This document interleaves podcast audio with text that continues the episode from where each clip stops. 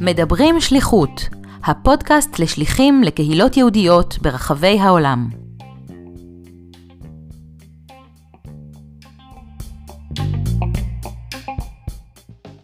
שלום למאזינים, כאן דוקטור אסי אהרונוב.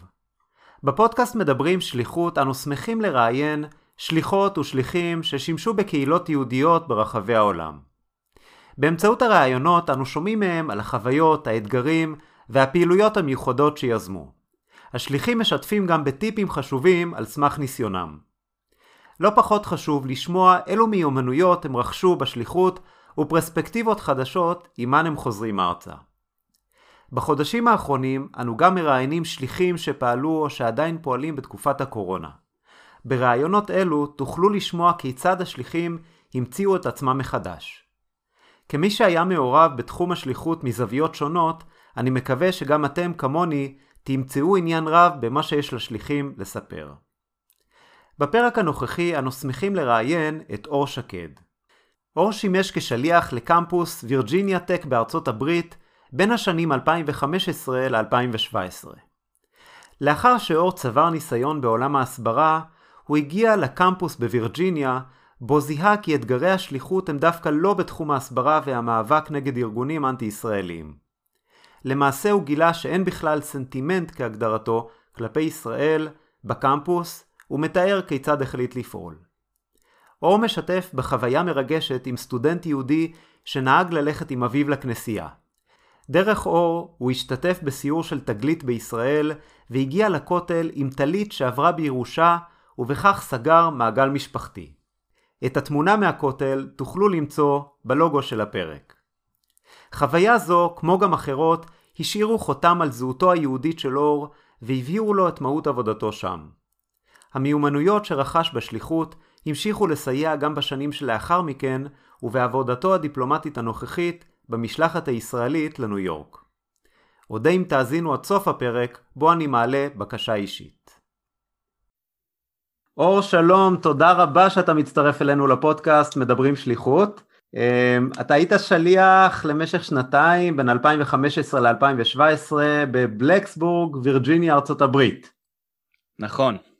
אז uh, אתה עוד מעט תספר, אתה היית שליח של, של עמיתי ישראל שם uh, בקמפוס וירג'יניה טק, ועוד לפני שנצלול לשליחות עצמה, אני אשמח אם תספר קצת על עצמך ומה הרקע שהוביל אותך לצאת לשליחות. אה, אוקיי, uh, okay, אז uh, שלום לכולם, שמי אור שקד, uh, אני בן 31, במקור מראשון לציון, ואני הגעתי לשליחות uh, די במקרה, אני חושב שזה סיפור שהוא קיים אצל הרבה אנשים. אה, איפשהו במהלך השירות הצבאי שלי, אני לקחתי חלק בפרויקט תגלית, אה, השתתפתי בזה כחייל, והייתה לי את האפשרות, אולי בפעם הראשונה בחיים שלי, אה, להיות באיזשהו ממשק ישיר מול יהודים, שלחלקם הייתה איזושהי זיקה לישראל ולחלקם הייתה פחות זיקה, חלקם באו לישראל פעם הראשונה, וה... סוג של הקשר שהתפתח ביני לבין אה, אותה קבוצה של סטודנטים, אה, נתן לי איזושהי השראה ואיזשהו drive לעשות משהו שהוא מאוד שונה ממה שהתעסקתי בו אה, עד לאותה נקודה. אני הייתי בתיכון תלמיד של ביוטכנולוגיה, אני למדתי בכיתה מדעית, בצבא התעסקתי בכלל בכוח אדם, וכל הנושא החינוכי, שליחותי, הדרכתי, אה, זה דברים שאני לא, לא כל כך הכרתי לעומק. ואני חושב שדרך הניסיון שלי כחייל, גם במובן הזה של היכולת שלי ליצור תקשורת מאוד משמעותית עם אותם אה, סטודנטים שבאו לבקר, וגם מבחינת זה שהייתה לי אפשרות לבוא ולהציג את, ה, אה, את ישראל מנקודת המבט שלי, זה משהו שנורא הקסים אותי. וזה בסופו של דבר הוליד את הרעיון לבוא ולצאת לשליחות. הכרת את, ה, את הפורמט הזה של, של שליחות, ידעת שהוא קיים ו... תשמע, היו פרסומים וזה, זה לא, לא הכרתי אף אחד שעשה את זה אישית mm-hmm. באותה תקופה, אבל תשמע, הדבר הזה היה, היה קיים קצת, דיברתי על זה עם המפקדים שלי בצבא אפילו בזמנו, לקראת סיום השירות הצבאי שלי.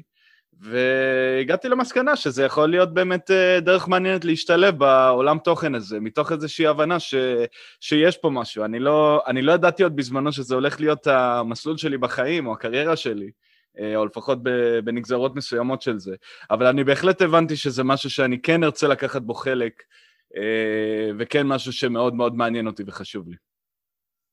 כן, אז, אז איך, אתה, אתה יכול לספר איך בסופו של דבר הגעת ל, ליעד אה, ש, שנבחר, שאליו הגעת בסופו של דבר, איך אה, התמיינת בדיוק כן. למסלול אז, אז קודם כל, אז קודם כל בגדול, אה, בכל מה שקשור לסוג השליחות, כי כידוע לך יש הרבה סוגי שליחויות, יש שליחות קהילתית ויש שליחות קמפוס ויש הרבה גוונים שונים של, של שליחויות שעובדות עם קהלי יעד שונים וגילאים שונים וכדומה. Mm-hmm. האמת היא שה... השלב הראשון שלי בממשק שלי עם, הסוכנות היה בעצם ניסיון להתמיין לשליחות קהילתית דווקא, משהו שניסיתי לעשות מיד אחרי השירות הצבאי שלי. Uh, העניין הוא שבהמשך למה שאמרתי לך קודם, הרקע שלי היה מאוד uh, דל מבחינת העולמות תוכן האלה. כמו שאמרתי, אני לא באתי עם רקע חינוכי, uh, לא באתי מרקע הדרכתי, לא תנועות נוער, כל הדברים האלה, מה שמאפיין בדרך כלל את, ה, את המודל של השליח הקלאסי, אם תרצה. והפער הזה בא לידי ביטוי במיונים, וזה פשוט הביא לזה שלא התקבלתי בסופו של דבר.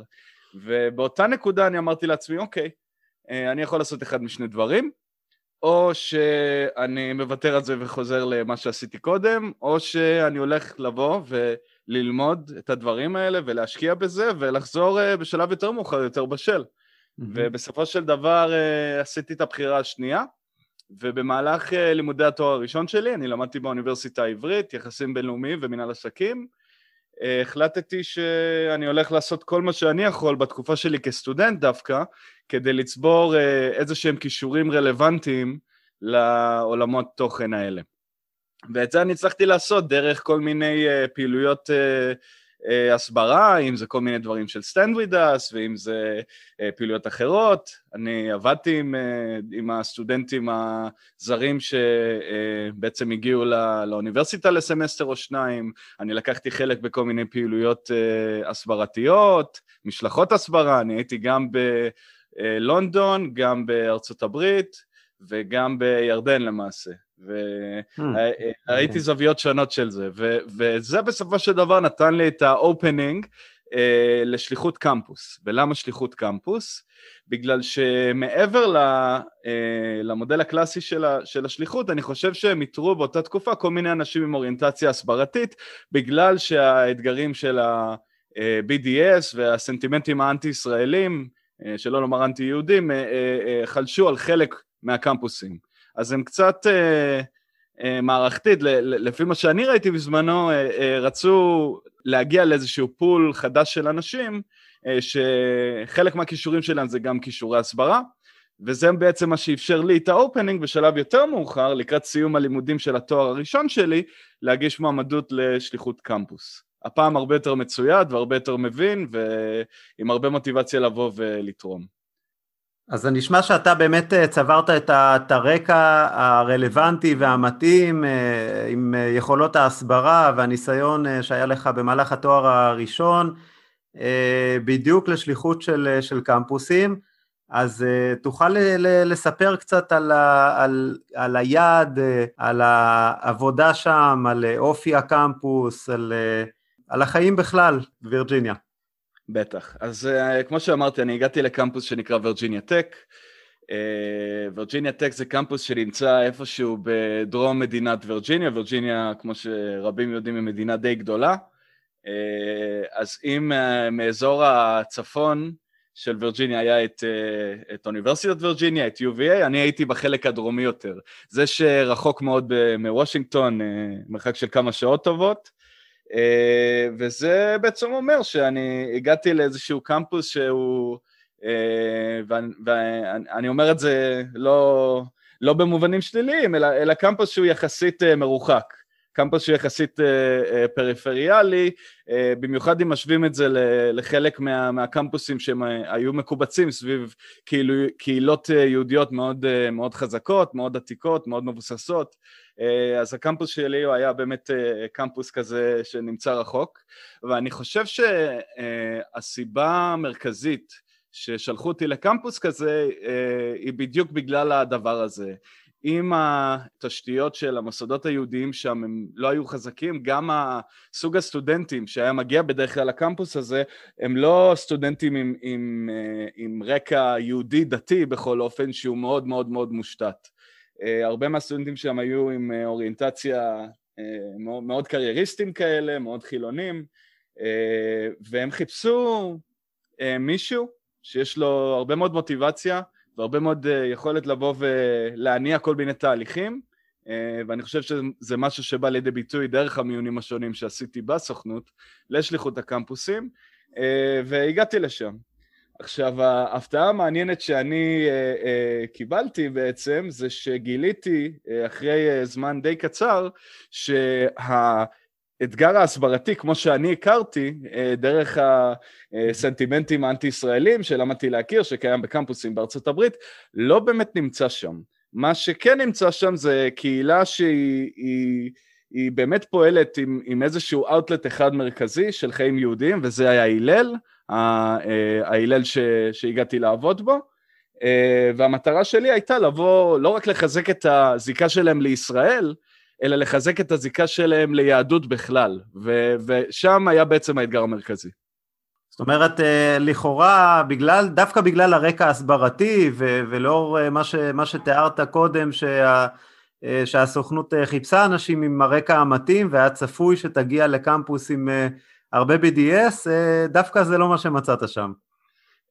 כן, אפשר להגיד. אני חושב שמעבר לכלים קונקרטיים של אה, האם יש לך רקע הסברתי, או רקע חינוכי, או רקע כזה או אחר, אני חושב שיש הרבה מאפיינים שונים שמרכיבים שליח, אה, שבסופו של דבר בגינם אתה נשלח לקמפוס מסוים.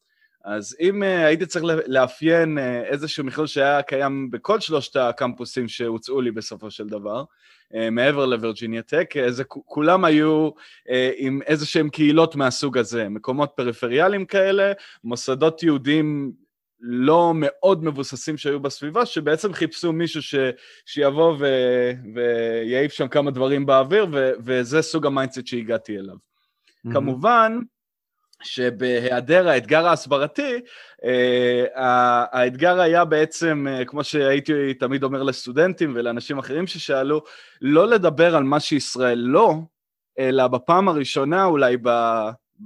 בעולמות תוכן האלה שאני התעסק בהם, לדבר על מה ישראל כן. ואני חושב שזה היה איזשהו סוויץ' שאני הייתי צריך לעשות בראש, אה, כדי לבוא ולהתאים את עצמי לצרכים ש, שעלו בקמפוס, הדברים שאני הייתי צריך לעשות. אה, וזה בא לידי ביטוי במגוון מאוד רחב של פעילויות שאני הייתי צריך לעשות, גם דרך הניסיון שנרכש בהלל, וגם דרך אה, איזשהו ניסוי וטעייה, כדי להבין איזה, איזה סוג של דברים אה, ימשכו את הסטודנטים. ואני חייב לציין בהקשר הזה שיש בזה אחריות מאוד גדולה, במיוחד כשאתה מגיע לקמפוס מהסוג הזה, כי בסופו של יום, במקום שאין בו שום סנטימנט לגבי ישראל, לא חיובי במיוחד ולא שלילי במיוחד, אה, זה בעצם התפקיד של השליח לבוא ולעצב את התפיסה של אותם סטודנטים על מה זה ישראל בכלל. Mm-hmm. זה מאוד משמעותי, כי אם אני לא מייצג נאמנה את ישראל, או, או, או מייצג איזושהי זווית מאוד מסוימת של ישראל, ככה אותם סטודנטים יתפסו את זה. אז האתגר היה גדול, אני לא יודע אם הוא יותר גדול מ... BDS או דברים אחרים, כמובן שזה אתגר עצום בפני עצמו, אבל זה בוודאי היה אה, אה, אתגר גדול ואחריות גדולה להגיע לסטודנטים האלה ולשקף להם ספקטרום מאוד רחב של ישראל שיאפשר להם להבין, לא יודע על בוריה, אבל בצורה מאוד עשירה את המגוון הישראלי. וקהל היעד שלך היה הסטודנטים היהודיים בקמפוס. Uh, בעיקר, אבל לא רק. אני חושב שבמובן uh, הזה הייתה איזושהי דואליות. Uh, הסוכנות uh, כמובן uh, עיקר, הקהל יעד ש, שמכוונים אליו את השליחים הם סטודנטים יהודים, אבל אני חושב שאחד הדברים המעניינים היה הממשק שעשיתי עם סטודנטים לא יהודים. אה, כי אתה אולי אה, בשביל לקחת חלק בחיים הקהילתיים היהודיים, אתה, אתה בדרך כלל מגיע מאיזשהו רקע יהודי בעצמך, אה, לפחות במובן הרחב של המילה, אם זה, אם זה משפחה ששני הורים יהודים, או, או משפחה שמעורבת, כמו שהיו לא מעט סטודנטים מהסוג הזה בקמפוס, אה, אבל אה, כן היו לי כל מיני פעילויות ש, שנגעו לישראל, שהם לאו דווקא כללו רק סטודנטים יהודים. זאת אומרת, הרעיון מנקודת המבט של ה... של הלל בווירג'יניה טק היה לא להדיר סטודנטים שיכולים להתעניין בנושאים ישראלים במנותק מהאספקטים היהודיים של הפעילויות שלנו. ולמעשה אחד הסטודנטים הכי פעילים שלי בקבוצת אה, חברי ישראל שיעצתי לה היה אה, קתולי. אז uh, באמת uh, היה לי קצת מהכל שם, סטודנטים יהודים, סטודנטים לא יהודים, אנשי קהילה, חלקם יהודים, חלקם עם דתות אחרות, זה, זה באמת היה מגוון מאוד מרתק. אז אתה הגדרת לעצמך, אתה, אני, אני מבין שאתה אמ, לקחת את, את הזמן, פרק הזמן הראשון כדי להבין את, את אופי העבודה, אופי אה, קהל היעד ובנית לעצמך אה, מסגרת עבודה, אתה, אתה יכול לתאר איך, איך הגדרת את, את המטרות ואת ה, את הפעילויות שבסופו של דבר יזמת? אה, אני חושב שבשלב הראשוני, אחד ה... הדברים המרכזיים שהייתי צריך לעשות זה בעצם uh, uh, להבין את הזירה הקיימת, מה, מה כבר קיים, מה עבד בשנים קודמות, uh, מה לא עבד בשנים קודמות, איזה דברים יכלתי ללמוד מזה, ו, וזה כמובן כלל הסתמכות מאוד משמעותית מהידע ומהניסיון של מנהלת ההלל שלי, סוקרץ, שאגב היא המנהלת שם עד עצם היום הזה. אה, וכמובן החברי צוות שהיו שם, שעבדו שם גם בשנים קודמות, כדי באמת להבין מה, מה קרה פה, מה קורה במרחב הזה של ההלל, או, או במרחב של הפעילויות של הלל בקמפוס, אה, שבעצם אה, מביא סטודנטים לכאן. וזה כמובן גם היה צריך, אני הייתי צריך לבטל גמישות מחשבתית מאוד גבוהה, במובן הזה של, כן, היה לי כלים מסוימים בארסנל שלי שבאתי איתם, mm-hmm. אבל בשביל לבוא ולהיות שליח אפקטיבי, אני צריך להרחיב את הארסנל הזה uh, כדי להגיע לאותם סטודנטים. אתה יכול לתאר uh, לפחות כמה דוגמאות uh, של, uh, של פעילויות או של, של דברים ש, שבאמת uh, עשית או שהיית שותף אליהם? בטח. אה, אחד מהפעילויות שהייתי עושה כל שבוע היה אה, אה, מה שנקרא Israel Update ב-Monday Munch. מה שאנחנו היינו עושים זה להגיע למרכז סטודנטים שנמצא באמצע הקמפוס, להביא לשם איזושהי ארוחת בוקר, אתה יודע, כזה בייגלס ולוקס וכל הדברים האלה. הסטודנטים היו באים, נחים קצת בין השיעורים וזה, ובאיזשהו סגמנט מסוים כחלק מהפעילות הזאת, אני בעצם הייתי סוקר יחד עם הסטודנטים את העדכון השבועי על ישראל, מה היו האירועים המרכזיים וכולי. ואחד הדברים הראשונים שאני למדתי לעשות זה לא רק לבוא ולהרצות, אלא בעצם לעשות איזשהו סשן שהוא אינטראקטיבי. Uh, זאת אומרת, הסטודנטים הם לא חלק פסיבי מהסיפור הזה. Uh, הסטודנטים uh, צריכים לקבל איזושהי בעלות על, על הדברים שנאמרים, להביע את דעתם, לחלוק, להעשיר ולהפרות אחד את השני. ואני באמת חושב שעד לנקודה הזאת, כל העיסוקים שלי בדיבור מול קהל היה די לכיוון חד צדדי, כן? היה מן הסתם סשן שאולי של שאלות של תשובות ב... אה, בסוף session שהייתי עושה, אבל זה לא, זה לא באמת היה אינטראקטיבי באותה מידה, ואחד הכלים החינוכיים הכי משמעותיים שאני קיבלתי זה, זה בעצם אה, לבוא ולשלב את הסטודנטים בשיח, בפעילות, אה, לעזור להם להיות בקדמת הבמה, זאת אומרת, shift מאוד משמעותי שהיה חשוב לי לעשות במסגרת התפקיד זה, זה בעצם לעבור ממצב שבו אני נמצא ב spotlight, אני מרכז העניינים, איזשהו תפקיד שהוא כזה קצת יותר מאחורי הקלעים. Uh, זאת אומרת, הסטודנטים צריכים לדחוף את הדברים האלה, זה דברים שצריכים לעניין אותם. בסופו של דבר, uh, uh, לצורך העניין, הקבוצה הישראלית שאני בהתחלה ניהלתי, והייתי צריך להקים מחדש, הייתה צריכה לעבוד באופן אורגני. אז הרעיון הוא לבוא וליצור איזושהי תשתית, ובסופו של דבר לעבור קצת מאחורה, כדי שהסטודנטים הם אלה שיוכלו לקחת את הבעלות על זה ולהריץ את זה, ו, ודי לזרום עם הרעיונות שלהם, וזה כמובן תהליך שלוקח הרבה זמן.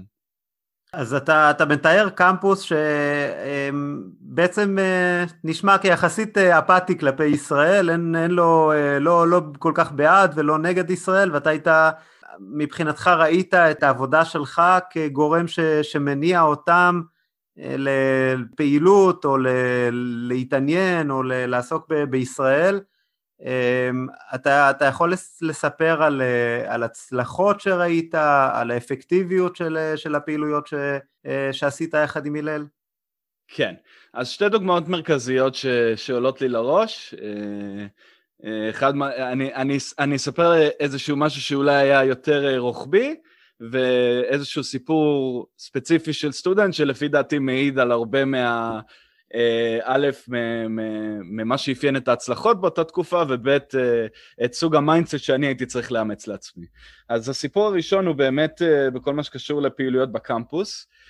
עד לנקודה שאני הגעתי אליה, כמות הסטודנטים שהגיעו לישראל, או לתקופות קצרות או לתקופות ארוכות, מעבר למשלחות של תגלית שאנחנו הרצנו, היה די מצומצם. זאת אומרת, היית יכול לספור על חצי יד אה, אולי את כמות הסטודנטים שהיו בפרויקטים כמו מסע, אה, אה, שזה בעצם פרויקטים שסטודנטים מגיעים לשם לפרק זמן של חצי שנה, לפעמים יותר, אולפן, כל הדברים האלה. ואני חושב שחלק חשוב מה, מההנגשה אה, של ישראל עבור אותם סטודנטים היה צריך לעבור דרך פעילויות שהן אה, מה שנקרא באנגלית immersive, כאילו מאוד, אה, מאוד מעשירות, מאוד חווייתיות, mm-hmm. שמאפשרות לסטודנטים לחוות את ישראל בעצמם ולא לפי מה שאני אומר או לא אומר. אז באותה שנה התמזל מזלי ונולדה איזשהו, איזושהי תוכנית חדשה, תוכנית שקראו לה Onward Israel. ואחד הדברים שאפיינו את התוכנית הזאת, שהיוו יתרון מאוד גדול, שא', זה תוכנית שדיברה לאותם סטודנטים שבעצם חיפשו דרך להעשיר את הקריירה שלהם לקראת סיום הלימודים, או, או, או עם הסיום של, ה, של הלימודים האוניברסיטאיים שלהם בכלל, אה, וב', זאת הייתה תוכנית שהיא ארוכת טווח, אה, סליחה, קצרת טווח. אה, קצרת טווח במובן הזה שאם תגלית זה כזה חוויית קצה המזלג של, של עשרה ימים, ומסע זה תוכנית ארוכת טווח של, של חצי שנה או יותר, אז דווקא אונורד ישראל זאת הייתה תוכנית אה, של חודשיים, הם התחילו בפ... בתוכנית קיץ בעצם, אה, בחודשים אה, יולי-אוגוסט לדעתי, והרעיון הוא שאותם סטודנטים באים לישראל ומתמחים באיזושהי חברה שיש לה איזושהי זיקה למה שהם לומדים בצורה זו או אחרת, באופן שיכול להעשיר אותם. עכשיו, זה היה דבר שהוא פנטסטי. אה, כי במשך הזמן אני הצלחתי להבין שני דברים. המחסום הראשון שמנע מסטודנטים לבקר בישראל בצורה משמעותית יותר, זה בעצם הרמת התחייבות שהם היו צריכים. סטודנטים לא רצו לדחות את הלימודים שלהם, הם לא רצו לעצור אותם, וזה הדבר הראשון. הדבר השני זה שהם ניסו לחפש את החלונות האלה בין שנה א', ב', ג' וד' שלהם, בשביל לבוא ולהשאיר את עצמם מקצועית לקראת סיום הלימודים. לשמחתי התוכנית הזאת נתנה מענה לשני הדברים האלה, ופתאום, במצב שיש לך אחד, אה, סטודנט אחד, שני סטודנטים, פתאום זה היה חמש, שנה אחרי זה זה היה עשר, חמש עשרה, ופתאום יש לך ככה איזשהו אה, אה, פמליה שלמה שבעצם מגיעה לישראל, חווה את ישראל באופן אינטימי אה, של חיי יום-יום, וחוזרת עם חוויות ש, אה, שהם יכולים לספר עליהם לחברים שלהם, תוך כדי שהם אה, מטיבים לעצמם ולמקצוע אה, שהם אה, מתעתדים להיות בו. ואני באמת חושב שזה היה די כפפה ליד, ו... אני ממש שמח שזה בדיוק קרה בשנה שהייתי שם, כי זה באמת אפשר לשנות את הזירה הזאת בצורה מאוד מאוד משמעותית, וזה משהו שאני מאוד מאוד גאה בו. ואתה ליווית אותם, אגב?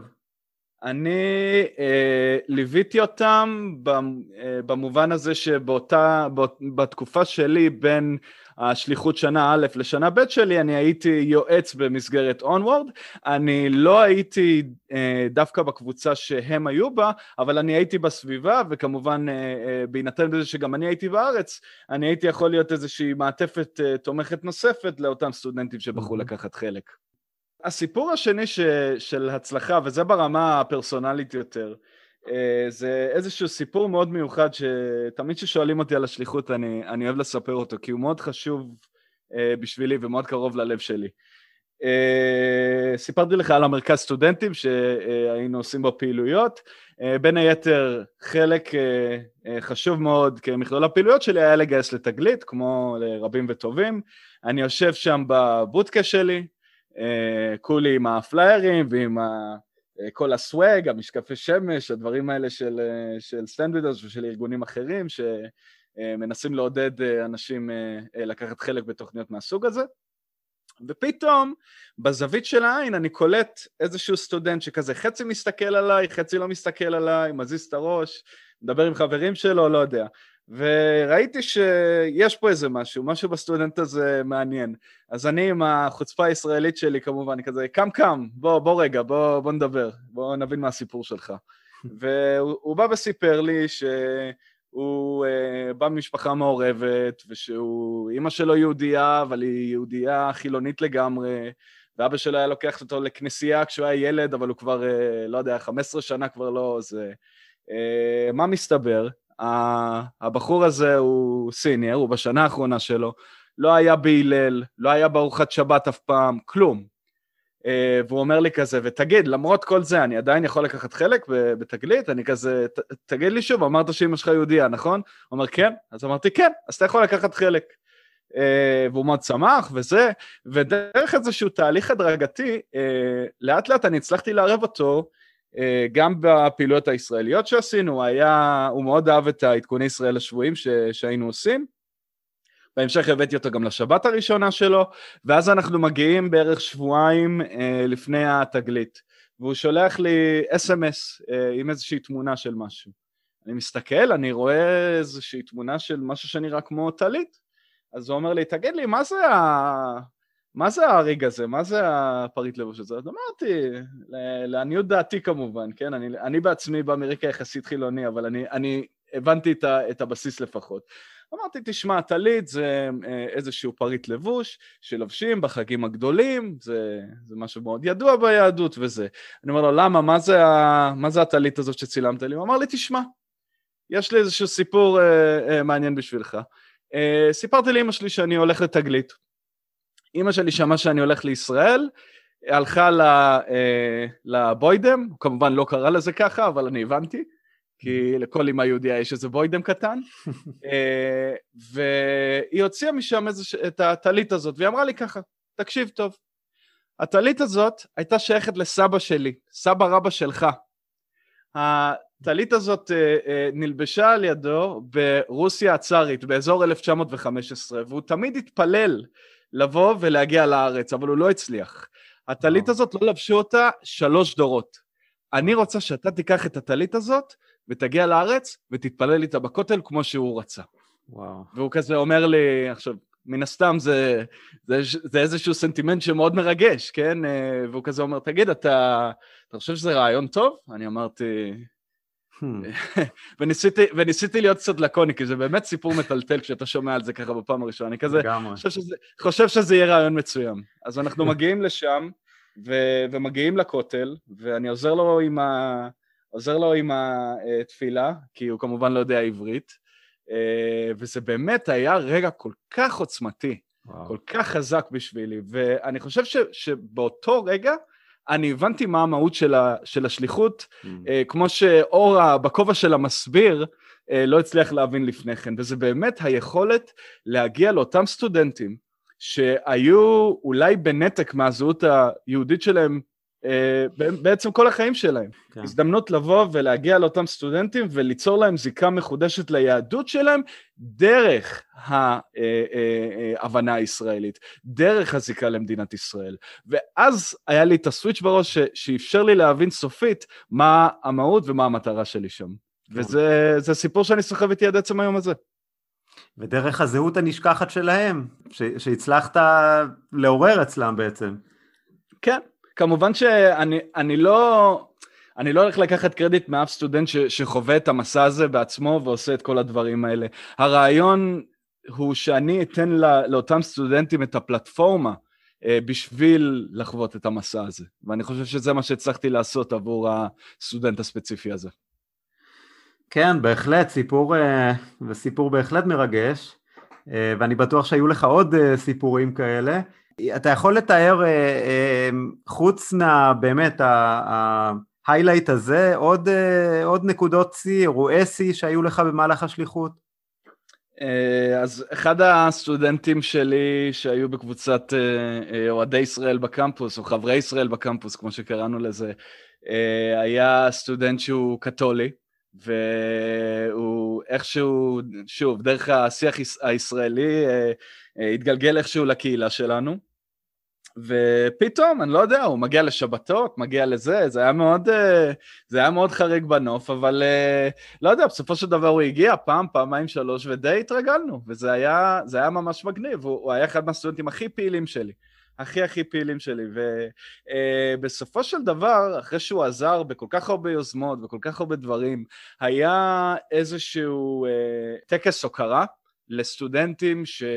ששירתו את קהילת וירג'יניה טק נאמנה ו... ויצרו איזשהו אימפקט מאוד חיובי, ואני אמרתי למנהלת הלל שלי, שמעי סו, הבן אדם הזה חייב להיות שם. חייב להיות שם. וכתבתי איזשהו מכתב ארוך שמפרט כמה הוא עזר לנו לפעילויות השונות בקמפוס ולדברים האלה, והוא זכה בסופו של דבר בפרס הזה. Mm. ולראות את האושר על העיניים שלו, ו- וכמה הוא שמח, וכמה הוא היה, אה, אה, אה, כמה הוא... הוקיר תודה. הוקיר תודה על, על הדבר הזה, זה, זה באמת היה אחד הדברים המדהימים. אני, אני לא, לא נוהג להשוויץ על הדברים האלה, אבל זה, זה מסוג הדברים האלה ש, שהרגשתי ש, שהייתי חייב לשתף עם החבר'ה שלי בקבוצה של השליחים, כי זה, זה באמת היה אחד הדברים המגניבים. אה, וכמובן, אה, אני, אני מכיר סטודנט אה, אחד שדרך חלק מהפעילויות שלנו איכשהו התגלגל ועשה עלייה. אני מכיר מישהו אחר שהפך להיות מורה לאנגלית לשנה, דרך תוכנית מסע שנקראת מסע Israel Teaching Fellows. כל מיני דברים כאלה, ואתה יודע, יוצא לי, יוצא לי לשמור על קשר עם, עם חלק לא מבוטל מה, מהסטודנטים האלה, ו... תשמע, זה, זה באמת מגניב לראות איך, ה, איך הדבר הזה נמצא במודעות שלהם. עכשיו, אה, זה לא אומר בהכרח שבן אדם עושה עלייה, או שלא אה, יודע, הוא עובד באיזה ארגון הסברה או משהו כזה, אבל עצם זה שיש איזשהו משהו ב, ב, ב mindset של הסטודנט, אה, שהיום הוא כבר, שחלק גדול מהם כמובן היום כבר לא סטודנטים, כן? שבא ואומר, כן, יש לי איזשהו, איזושהי פינה בלב, שקשורה לזהות היהודית שלי, שקשורה לחוויות שלי בישראל או בהקשר לישראל, אה, זה אומר שמבחינתי עשיתי את מה שהייתי צריך. אה, וזה זה די מדהים איך, איך חלק מה, מהקשרים העמוקים יותר נשארו במשך השנים. אה, אני עכשיו נמצא בארצות הברית ויצא לי לפגוש כמה סטודנטים, ואני, ואחרי שהקורונה תיעלם, בעזרת השם, אני מקווה לעשות את זה עם עוד כמה. אז uh, תיארת קודם שאתה לא, מר... לא מגיע מרקע uh, של, של חינוך ושל uh, הדרכה ודווקא היה לך יתרון ב, בתחומים של, של הסברה שבסופו של דבר לא נדרשת להם. אתה יכול uh, לתאר איזה, איזה דברים, עזרים, uh, uh, משאבים עזרו לך בעבודה, בעבודה שלך שם, בעבודה החינוכית, uh, הדרכתית, שליחותית? אז דבר ראשון, באמת, כמו שאמרתי קודם, המעטפת של, ה, של ההלל מבחינת הידע המצטבר, אה, העובדים שהיו שם, שהיו מאוד מסורים, אה, אה, ותמיד שמחו לעזור, כל, כל הדברים האלה באמת נתנו לי בסיס טוב כדי להבין. בהתחלה הסתכלתי מהצד, ראיתי בדיוק מה הם עושים, וזה באמת אמר, עזר לי לקבל מושג. בכל מה שקשור לפעילויות הישראליות, אה, אני חושב שאחד הדברים המרכזיים היה בעצם אה, היעזרות בכל מיני ארגונים. אה, אני לא יודע אם הם בעצמם קוראים לעצמם ארגוני הסברה או ארגונים חינוכיים, כל מיני Stand with us, הסברה fellowships, דיוויד פרויקט, כל הדברים האלה. והם בעצם עזרו בכמה אפיקים. דבר ראשון, היה להם מלא חומרים ומלא ציוד והרבה דברים שבעצם נתנו לי איזשהו בסיס מאוד מוצק לעבוד איתו. ברגע שיש לך אה, איזשהו ידע ש, שעובר, וזה עבר דרך הארגונים האלה, תופתף דרך הארגונים האלה, זה באמת עזר. אגב, גם ברמה של, ה, של הקבוצה של השליחים, אנחנו היינו משתפים הרבה מאוד חומרים, וזה עזר לנו מאוד. אני זוכר לדוגמה שהייתה איזשהו, איזושהי תוכנית שהייתה מאוד מוצלחת בסן דייגו, ואני אימצתי אותה. אה, ואז אה, היה, היה איזשהו סמינר שהעברתי יחד עם עוד כמה אנשים בהלל ועם אה, חלק מהנציגים של אותם אה, ארגונים אה, פרו-ישראלים שעזרו לנו, שעבד מאוד אצלי, ואחרי זה זה שוכפל למקומות אחרים. זאת אומרת, הכלים הכי משמעותיים והכי טובים שאתה יכול להיעזר בהם זה באמת להבין מה נמצא במרחב שלך, גם מבחינת הקורד של השליחים, וגם מבחינת הארגונים הפרו-ישראלים, וגם מבחינת הניסיון המצטבר של ההלל, ולשלב את זה כמכלול לאיזושהי מעטפת, איזושהי תוכנית עבודה מסודרת של, של תוכניות מעשירות שיכולות להגיע לאותם סטודנטים. אגב, לא כל תוכנית שעשיתי אה, נגעה בכולם, זאת אומרת, אם נגיד עשיתי שיעורי עברית, אז היה פלח מסוים של סטודנטים שרצה ללמוד עברית והוא הלך לזה, אז זה נגיד דבר אחד. זה לעומת זאת שונה מאוד מתוכנית אחרת שאני בעצם הבאתי אה, אה, מומחה לקרב מגע והוא עבד שם עם ה... אה, גם עם הסטודנטים שלנו, גם עם סטודנטים, יש, היה לנו מה שנקרא core of cadets בקמפוס. שהם אה, סטודנטים שמתעתדים אה, לקחת חלק בצבא ארצות הברית, אחרי שהם מסיימים את הלימודים שלהם. Mm-hmm. אז זה היה, זה היה משהו שהיה מאוד פופולרי, אה, ולאו דווקא אצל הסטודנטים היהודים. אז בסופו של דבר, אני חושב שכדי להיות שליח מצליח, האלמנט הראשון זה לשמור על גמישות מחשבתית מאוד גבוהה, והגמישות המחשבתית המאוד גבוהה הזאת מאפשרת לך להבין באיזה זירה אתה נמצא, ואיזה מנעד של פעילויות אתה יכול להשתמש בה אה, אה, אה, של פעילויות שאתה יכול להשתמש בהן כדי להגיע למגוון מאוד גדול של סטודנטים, וזה משהו שאהבתי לעשות. אגב, אני חושב שחלק מה... חלק מהיכולת אה, להגיע לספקטרום מאוד רחב של סטודנטים זה גם לשמור על איזשהו מגוון של, של סוגי שליחים במקום אחד. זאת אומרת, זה שאני הייתי בשנים מסוימות והצלחתי להגיע לסטודנטים מסוימים, זה לא אומר ששנה אחרי זה, אה, כמו שבסופו של דבר קרה אצלי בקמפוס, אה, mm-hmm. שליחים עם יכולות אחרות, רקעים אחרים, תחומי כן. עניין אחרים, לא יכולים להגיע לסטודנטים אחרים באמצעות כלים ופעילויות אחרות. אני כן. לא הייתי, אני לא הייתי איזה אשף אה, מסיבות ומוזיקה כמו שהכרתי בהרבה קמפוסים אחרים, אבל המחליפה שלי לדוגמה אה, כן מאוד אהבה לארגן דברים מהסוג הזה, ובאמת היא, היא הצליחה להגיע לסטודנטים שאני לא הגעתי אליהם. כן. אז אה, אני חושב שזה באמת דבר חכם ונכון, אה, גם מבחינת השליחים וגם מבחינת ההיללים שמתמיינים לקמפוסים מסוימים, באמת אה, לנסות כל פעם משהו קצת אחר, זה כדי לוודא שאף סטודנט לא, אה, לא נזנח מאחור במובן הזה שלא יהיו פעילויות שאי אפשר לשייך אליו. כן, כן, אז זה, זה, זה טיפ חשוב. אתה יכול לתאר את השלבים של החזרה לארץ, לקראת החזרה לארץ, אה, איך, איך הייתה ההתאקלמות חזרה בישראל? אני חושב שזה זה, זה באמת מעניין בגלל ש... אני חושב שיש איזשהו סיפור משותף להרבה חבר'ה שחוזרים מהשליחות. אה, במיוחד אלה שנשארו אה, זמנים יותר ארוכים אה, פרקי זמן יותר ארוכים, שנתיים, שלוש, אני שמעתי שלאחרונה אפילו פתחו את זה לארבע שנים, זה דברים שהם היו די, אה, די חריגים בנוף בתקופה שלי. אה, ככל שאתה נמצא יותר זמן, באופן טיפוסי, יהיה לך קצת יותר זמן להתאקלם חזרה לארץ. יהיה לך איזשהו, אני קורא לזה reverse culture shock, כאילו הלם תרבותי mm-hmm. הפוך. כן. אתה... נתת שורשים באיזשהו מקום ששלחו אותך אליו במסגרת השליחות, יש לך קבוצת חברים חדשים, יש לך מקום שהתרגלת לחיות בו, איזושהי איכות חיים שהתרגלת לחיות בה, ואל תשכח שהרבה מהחבר'ה ש... שיוצאים לשליחות הם חבר'ה שהרגע סיימו את הלימודים האקדמיים שלהם, בהרבה מהמקרים. אז ממצב שאתה נמצא כזה בדירה משלך ועם אוטו ויוצא לכנסים ויוצא לזה, אתה פתאום, פתאום מוצא את עצמך חזרה. הרבה פעמים המקום המייד, המיידי שאתה מוצא את עצמך בו זה הבית של ההורים, ואתה מסתכל ימינה ושמאלה ואומר, רגע, מה קרה פה? אמ, ואין ספק שזה נדבך מאוד מאתגר.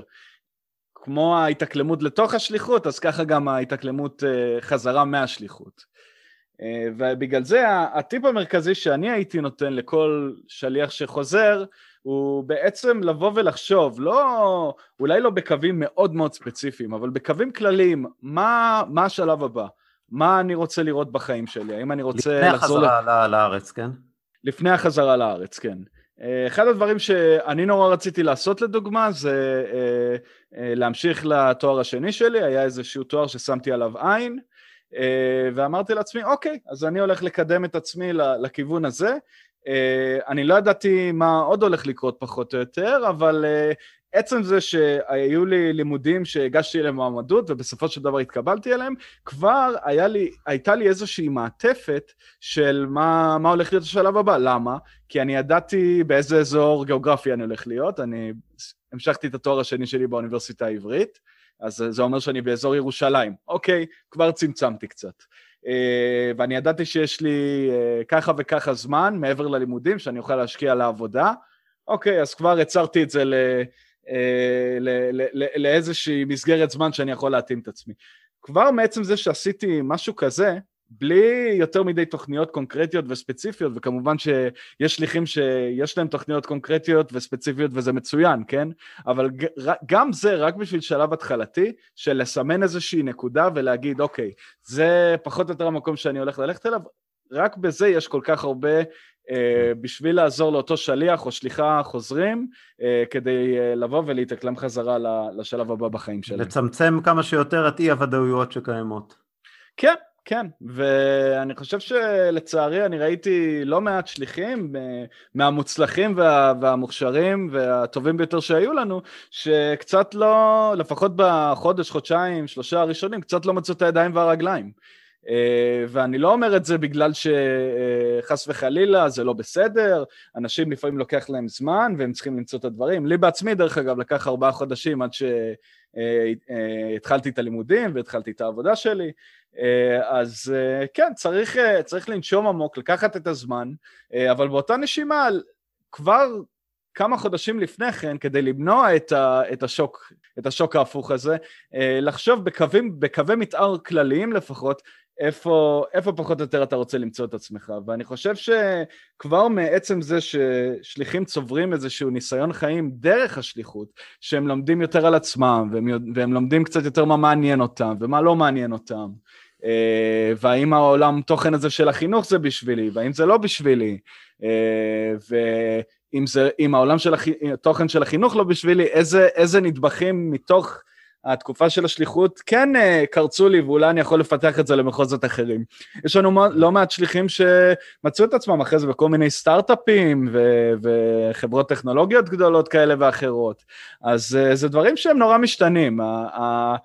בגלל זה הטייפקסט של שליחים הוא לא, הוא לא טייפקסט אחד באמת. וכל אחד בסופו של דבר יכול למצוא את עצמו במקום אחר, אבל uh, כל שליח שחוזר לדעתי צריך uh, uh, לעשות איזשהו תהליך מחשבתי, במיוחד בחצי שנה האחרונה שלו לשליחות, uh, ולהבין איך הוא ממנף את הדברים שהוא צבר, uh, ואיך הוא מכין את עצמו ואת הקרקע לקראת החזרה שלו לארץ.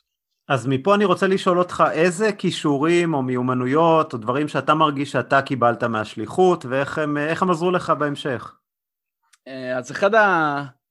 מתנות שאני קיבלתי זה שאיפשהו בתהליך ש, ששיתפתי איתך לתוך השליחות של הסוכנות, אני בעצם גיליתי שיש לי אה, עוד אהבה מאוד גדולה.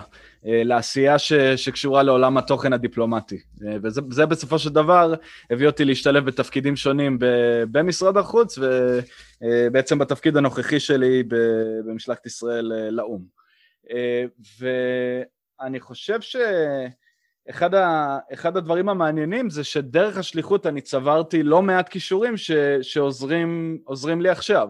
זה כמובן הניסיון הספציפי שלי, אבל כל אחד יכול לקבל אה, מהשליחות שלו סט כישורים שונים שהוא יכול לבטא בצורות שונות אה, בשלבים מקצועיים או אישיים אחרים בחיים שלו. במקרה שלי, אה, עצם זה שאני הייתי בהלל אה, שהוא די אמריקאי, לא היו שם כל כך דוברי עברית. אני בעצם הייתי בסביבה שהיא די אה, אה, שונה תרבותית משלי, אני הייתי בסביבה רב-תרבותית, בתור ישראלי שנמצא בארגון אמריקאי, וזה בעצם הרחיב לי כל כך משמעותית את הפרספקטיבה של כאילו מה זה לעבוד בסביבה בינלאומית, איזה קשיים יש בזה, איזה דברים uh, מעניינים או מגניבים יש בזה, ואני חושב שזה בהחלט הכין אותי לאיזושהי מציאות uh, שבה יום אחד אני אעבוד באיזושהי סביבה או שהיא בחו"ל או שבתוך העבודה היא בינלאומית, uh, וזה מאוד עזר לי בהקשר הזה. מעבר לזה, אה, אחד.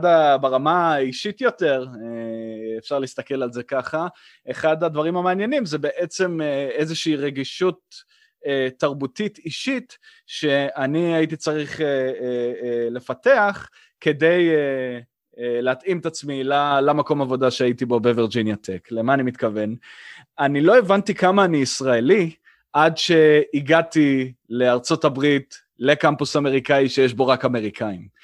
אה, דוגמה אחת מאוד פשוטה, בחודשים הראשונים של השליחות שלי, אני הייתי רגיל, לא מתוך חוסר נימוס חלילה, אלא סתם בגלל שהייתי רגיל, אה, ככה לדבר לתוך, אה, לתוך דברים של אנשים, כי היה לי פתאום איזה רעיון מגניב להציע או משהו כזה, כאילו. כמו ישראלי עכשיו, ממוצע. כן, כן, שוב, אנחנו, אנחנו חיים באיזשהו... אה, באיזושהי מעטפת תרבותית שהרמה של הפורמליות ושל החוקיות והדברים האלה היא די, אה, די מטושטשת ויש בזה הרבה יתרונות גם, כן? אבל אחד החסרונות זה שיש פה, בתרבויות שהן קצת יותר מבניות או קצת יותר פורמליות, זה, זה יכול טיפה ליצור איזה שהם פערים תרבותיים. עכשיו, אני הייתי מדבר... זה גם מתבטא בריחוק הפיזי כשמדברים אחד עם השני, לדוגמה. ודאי, ודאי, ודאי, שלא לדבר על אה, אה, אפילו, אפילו דברים שהם די, אה, די מובנים מאליהם, כמו איזה טפיחה על השכם או משהו כזה. Mm-hmm. אבל אם נחזור רגע לדוגמה שלי, אני הייתי בחודשים הראשונים שלי מדבר לתוך הדברים של העמיתים שלי, ובנקודה מסוימת, כדרך אמריקאית מנומסת להגיד לי להפסיק, הם פשוט הפסיקו לעצור. עד שאני הבנתי שאני לא חלק מהשיחה ואני חייב לשנות משהו בסגנון דיבור שלי כדי להגיע לשם. אה, אז הנה לך פתרון אה, תרבותי אמריקאי לאיזשהו אתגר תרבותי ישראלי, אה, וזה בסופו של דבר אפשר לי לפתח את הרגישות הזאת. עוד אלמנט שהוא מאוד משמעותי מבחינתי בקריירה שלי והקריירה שאני מתעתד לקחת בה חלק, זה כל הנושא של דיבור מול קהל. אני חושב שבתור שליח יש לך הזדמנות באמת לפתח את הכישורים האלה, במיוחד בכל מה שקשור לשימוש בשפה האנגלית. יש לך הזדמנות להופיע בפני קהלים שונים, אה, אם זה אפילו מעבר למחוזות של ההלל, אני, אני חושב שזו תופעה די נפוצה שיש כל מיני פדרציות וקהילות שונות שנמצאות באזור, ברדיוס של האזור שלך שאתה יכול לגשת אליהם. אז אה, לפחות ככה זה היה במקרה שלי. אני התחלתי דרך דברים די בסיסיים והייתי די, זאת אומרת, במיוחד בכל מה שקשור לעולמות תוכן האלה, היה לי די פחד במה. ותודות לסוכנות ניתנו לי כמה הזדמנויות לבוא ולעשות את זה, ופתאום אני הרגשתי שהשד לא, לא כזה גדול, ופתאום uh, מצאתי לעצמי איזשהו, איזשהו אפיק חדש שבו אני מרגיש שאני יכול לתרום, יכול להביא כישורים לידי ביטוי, וזה מאוד מאוד עזר לי. זה מאוד מאוד עזר לי, uh, ו- ועוזר לי למעשה עד עצם היום הזה, כשאני מדבר מול קהלים שונים. יפה, יפה. אמ, אז אה, לסיום אני אשאל אותך, איזה טיפים יש לך מעבר למה שסיפרת ותיארת ו, אה, והדגשת את ה, באמת את הכישורים ש, שרוכשים אה, בשליחות, איזה עוד טיפים אתה יכול לשתף שליחים אחרים או אנשים ששוקלים לצאת לשליחות? אני חושב שאחד הדברים המרכזיים, שאני חושב שבמשך המיונים מדגישים די פעם אחר פעם, אבל אה, זה לא תמיד נכנס, זה לא תמיד מוטמע אה, פנימה לאותם מועמדים פוטנציאליים, זה, זה המשמעות של לצאת לחו"ל, לקחת את החפצים שלך, אה, לצאת מההקשר התרבותי שאתה נמצא בו, לצאת מההקשר אפילו של השפה שאתה נמצא בו, אה, אפילו דברים אלמנטריים כמו האוכל שאתה אוכל ביום יום, ולעקור את עצמך ולשים את עצמך במקום אחר, גם אם לתקופה לא, לא של שנים על גבי שנים, כן? יש לזה איזשהו משקל מסוים, ורק אנשים שמצליחים להבין את המשמעות של זה, או לפחות להבין שמשהו כזה קורה ויכול לקרות, ושיהיה להם את החוסן בשביל להתמודד עם זה, הם, הם האנשים שזה, הם האנשים שבסופו של דבר הצליחו להתאקלם באופן מלא, כן? הקמפוס שאני הייתי בו היה קמפוס מרוחק, אני הייתי רחוק גם מה... גם מהשליחים האחרים שלא היו ברדיוס נסיעה סביר מהמקום שאני הייתי בו. ויש לזה, לזה משמעויות, גם מבחינת זה שאתה רחוק מהחברים, גם מבחינת זה שאתה רחוק מהמשפחה.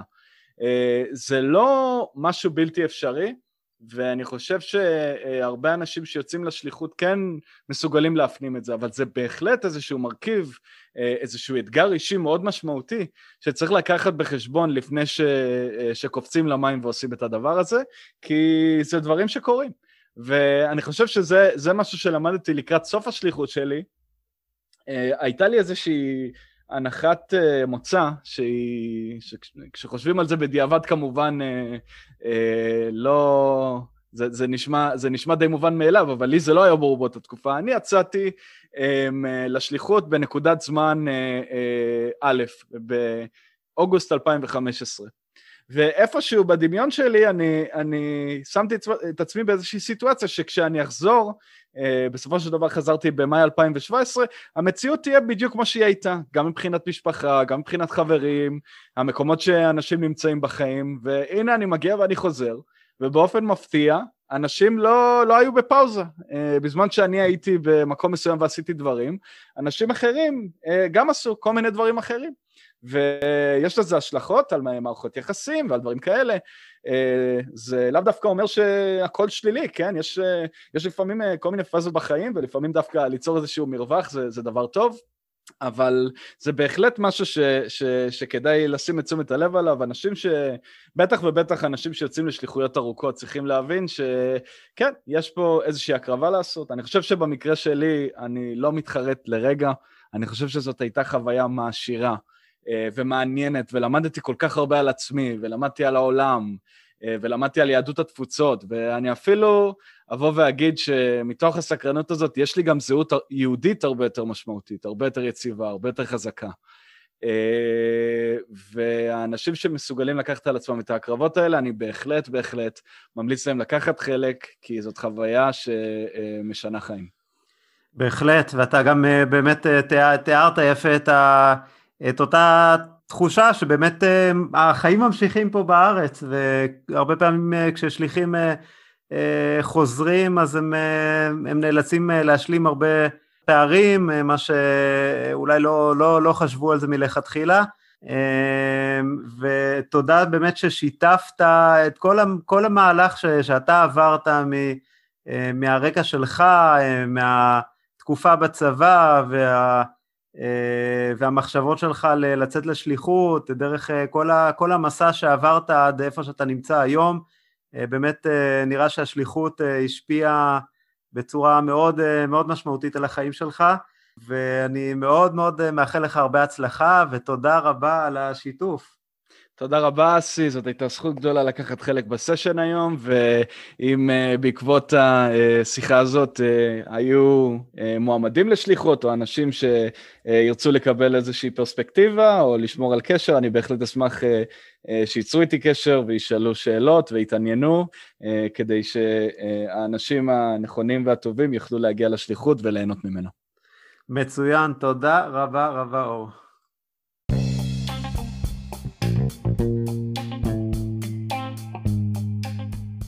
תודה שהאזנתם לפרק נוסף של מדברים שליחות. אני מקווה שנהניתם מהרעיון עם אור שקד. האם האזנתם לרעיון הקודם שקיימנו עם ליהי גורדון? ליהי שיתפה מחוויות שליחותה לקמפוסים בקליפורניה, ארצות הברית.